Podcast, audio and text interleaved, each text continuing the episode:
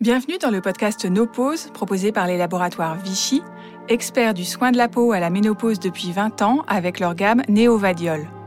Dans ce troisième épisode, nous abordons les méthodes naturelles pour bien vivre la ménopause.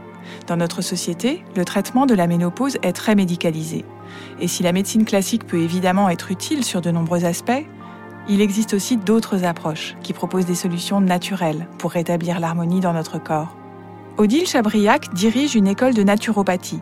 Elle est aussi thérapeute, professeure de Kundalini Yoga et autrice de plusieurs livres. Dans cet épisode, elle partage avec nous ses conseils pour accompagner son corps dans cette transition.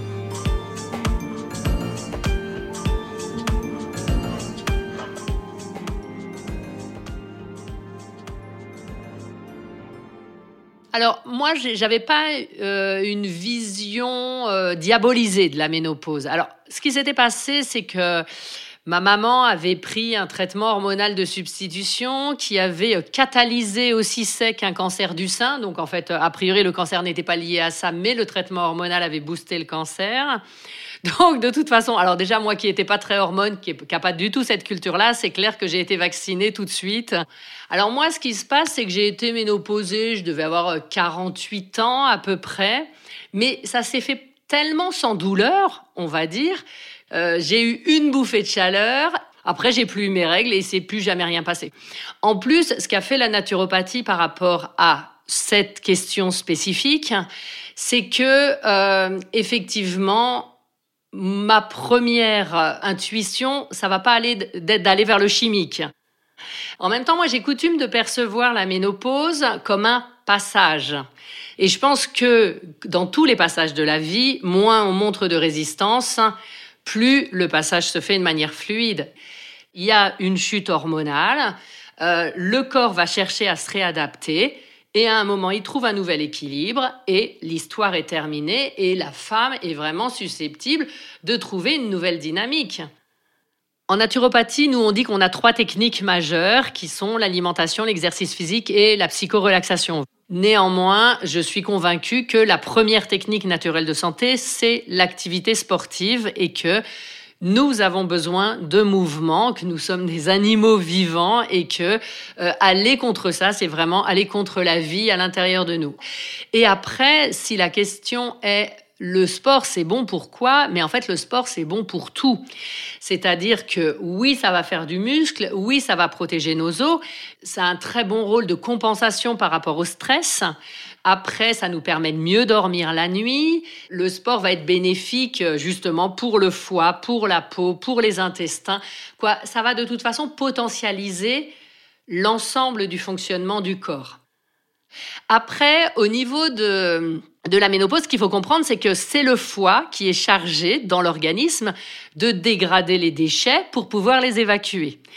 Et donc, en particulier, c'est lui qui est chargé de dégrader les hormones qui circulent et qui vont circuler un petit peu de manière aléatoire au moment de la ménopause, c'est-à-dire il va y en avoir trop, pas assez, trop, pas assez, voilà. Et c'est cette euh, situation en dents de scie qui va générer de l'inconfort.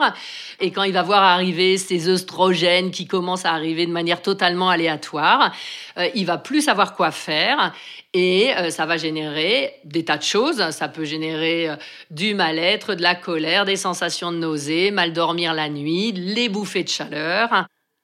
Donc la seule chose qu'aime le foie, c'est ce qui est vert, ce qui est vert et avoir chaud. Parce que la chaleur va aider le foie à dégrader ce qu'il doit dégrader.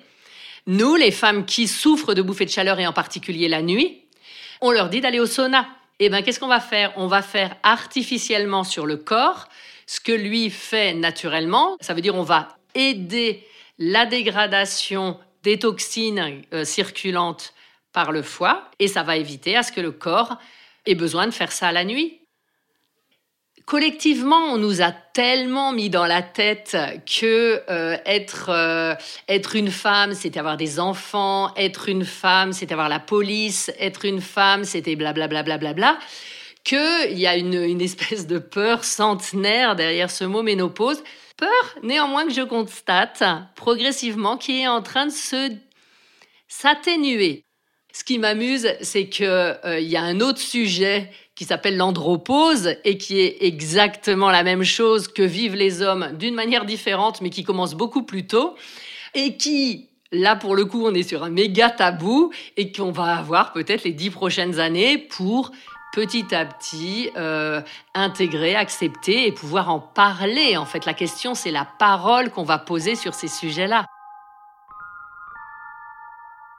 Vous venez d'écouter la naturopathe Odile Chabriac dans le podcast No Pause des laboratoires Vichy. Parce que la ménopause, ça se passe mieux quand on en parle, retrouvez les conseils des expertes et les témoignages des personnalités interviewées dans le podcast No Pause sur toutes les plateformes de podcast, ainsi que sur le site des laboratoires Vichy et sur l'application de Madame Figaro. No Pause est un podcast proposé par les laboratoires Vichy, produit et réalisé par Madame Figaro et 14 Haussmann. Lucille Rousseau-Garcia a fait le montage, Marine Kéméré a composé la musique et Tristan Mazir était en charge du mixage. Merci de nous avoir suivis.